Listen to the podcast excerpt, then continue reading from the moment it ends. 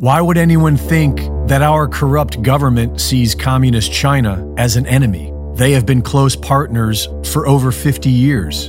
In 1971, after Mao Zedong spent years calling for the invasion of America, Henry Kissinger, acting as President Nixon's special representative, secretly traveled to Beijing to open business relations with the CCP. George H.W. Bush then went to China as the director of the U.S. Liaison Office and paved the way for multinational outsourcing of America's labor markets. Fast forward to 2001, the inside job of taking down the Twin Towers accomplished many things for the corrupt U.S. government.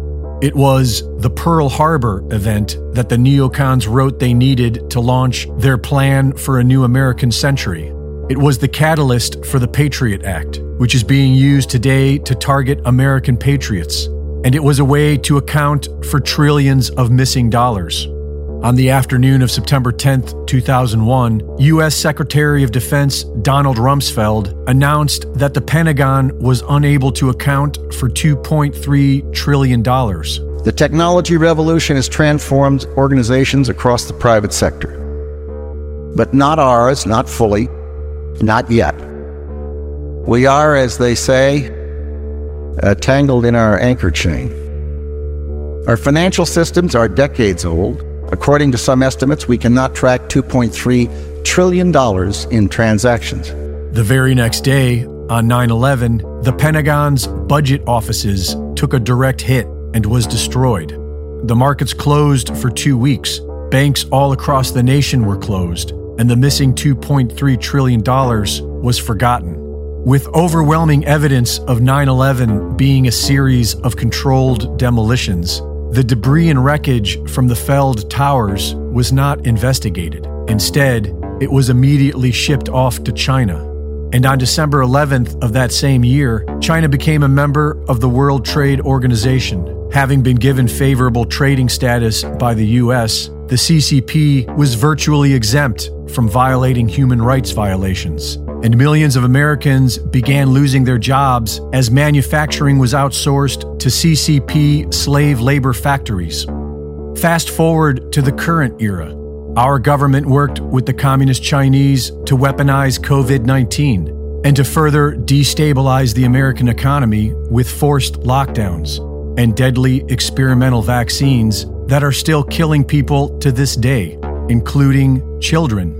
The U.S. Bureau of Labor Statistics desperately publishes a fake jobs report claiming over 500,000 jobs when the actual numbers are more like 80,000. The housing market is collapsing. 41% of small businesses can't pay their rent. The U.S. debt is at $31 trillion. The Federal Reserve Bank is backed into a corner, and the crooked U.S. government needs another 9 11. And right on cue, a giant balloon, big enough to be seen by all, slowly creeps across the American skies. The average American is now talking about EMPs.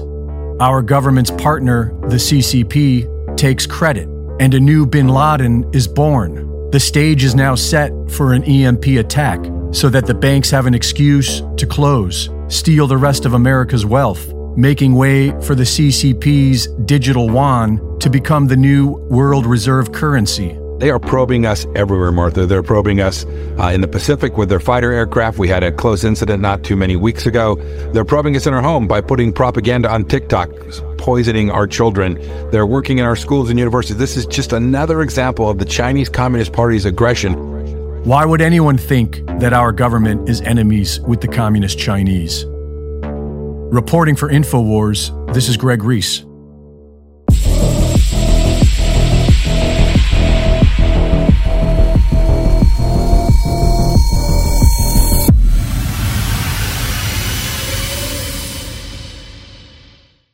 Thank you for watching the latest Greg Reese Report. Be sure to go to reesereport.com to see my latest videos, sign up for my free newsletter, and subscribe.